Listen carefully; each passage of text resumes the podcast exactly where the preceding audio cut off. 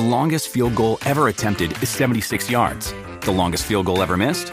Also seventy-six yards. Why bring this up? Because knowing your limits matters, both when you're kicking a field goal and when you gamble. Betting more than you're comfortable with is like trying a seventy-yard field goal. It probably won't go well. So set a limit when you gamble and stick to it. Want more helpful tips like this? Go to keep it fun ohio dot com for games, quizzes, and lots of ways to keep your gambling from getting out of hand.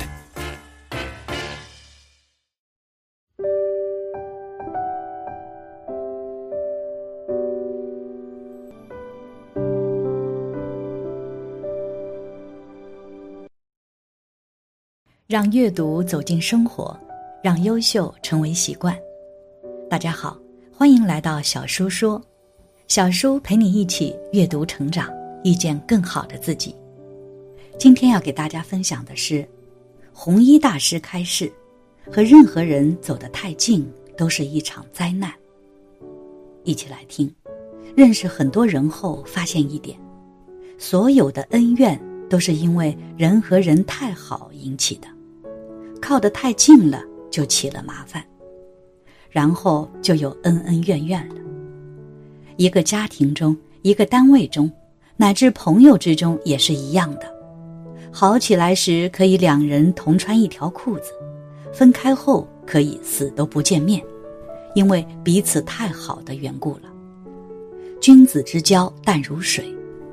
弘一大师在晚年时写了一首诗：君子之交其淡如水，直向而求咫尺千里。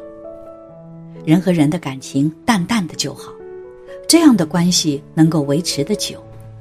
如果一直浓浓的，两人浓如蜜，就是要分开的时候。老子说的大曰是，是曰远，远曰反。如果一直感情升温，一定会退温的，这是宇宙的规律。人和人适当的就要保持距离，对人且说三分话，要保持一定的距离。这个距离体现在说话上，真的要少说话，话多了都是废话，没有任何用处的。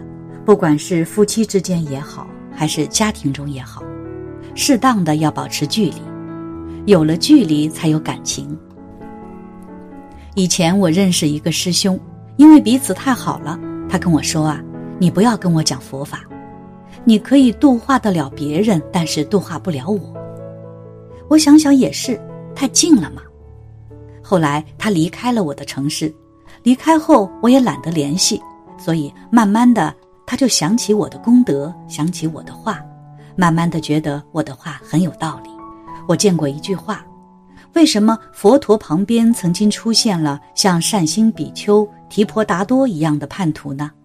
因为太近了，靠得太近了，看不到对方的功德，观察不到对方的法身，所以他们看不到佛陀的三十二相、八十种好，却看到佛陀的十四种丑态。靠得太近了，缺少了一种恭敬心，看不到对方的功德了。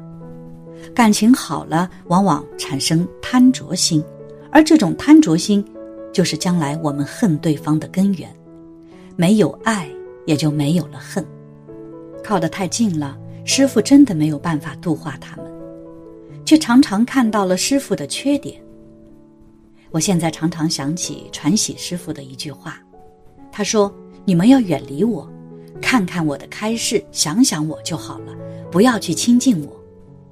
很多人一亲近，往往看不到对方的功德，却看到过失，这不是一种造业吗？人和人的关系真的很有趣的，没有一种恭敬心，真的很难维持下去。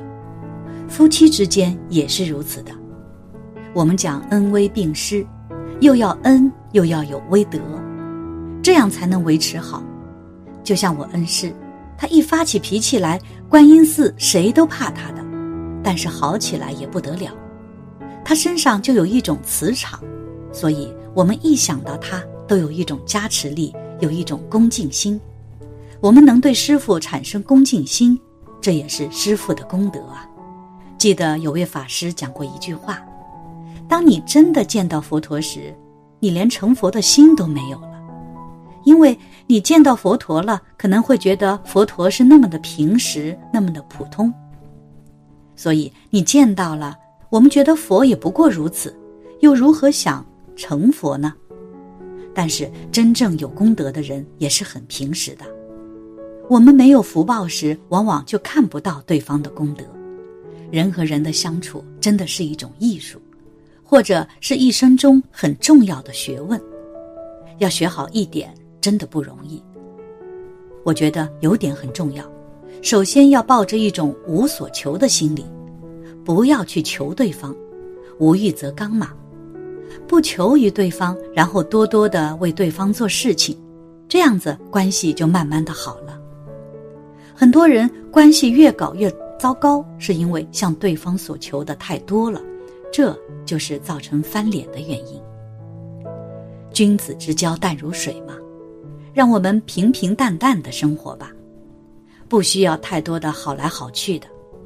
同时别人给我们任何东西，我们都要感恩，唯有感恩关系才能持久。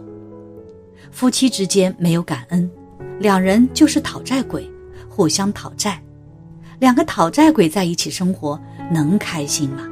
人与人之间没有感恩，对方好对他来说就是一种还债，还完了就完了，再想要对方对自己好再也不可能了。这也是因果的定律。见的人越多，我越相信命运了，越相信人和人的感情真的是靠缘分在维持着。这个缘分说得好听一些叫做恩，说得难听一些叫做债，互相有缘，互相还，互相报恩或者互相还债，仅此而已。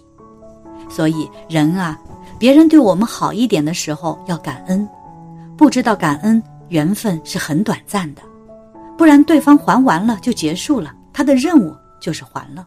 每个人来到这个世界上都是带着一个或者几个巨大的任务来的，任务完了他就走了。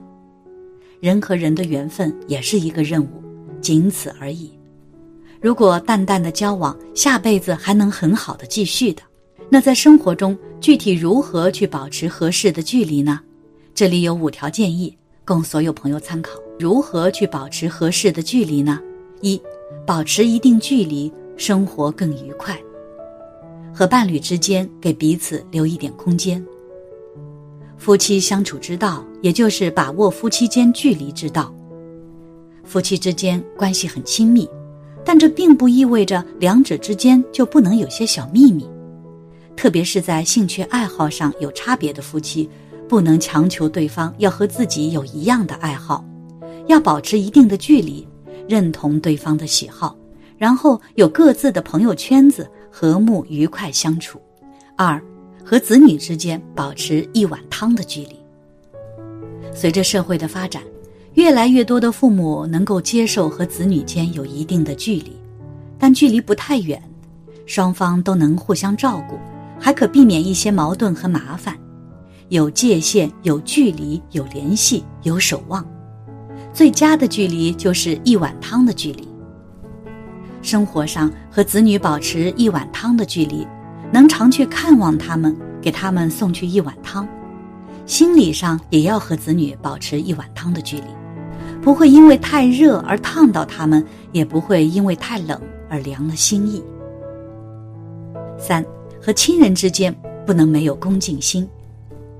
亲情是难以割舍的情感，和亲人相处不要太随意，一定要有恭敬心。获得亲人的帮助要感谢，亲人有难处也要及时提供帮助。亲人家中的事情，人家愿意说就好好听着，不愿意说的就少打听，不要干涉，更加不要肆无忌惮。每个人心中都有不愿被别人涉足的角落，尊重他就是尊重你们的亲情。四、和朋友之间时刻牢记无所求。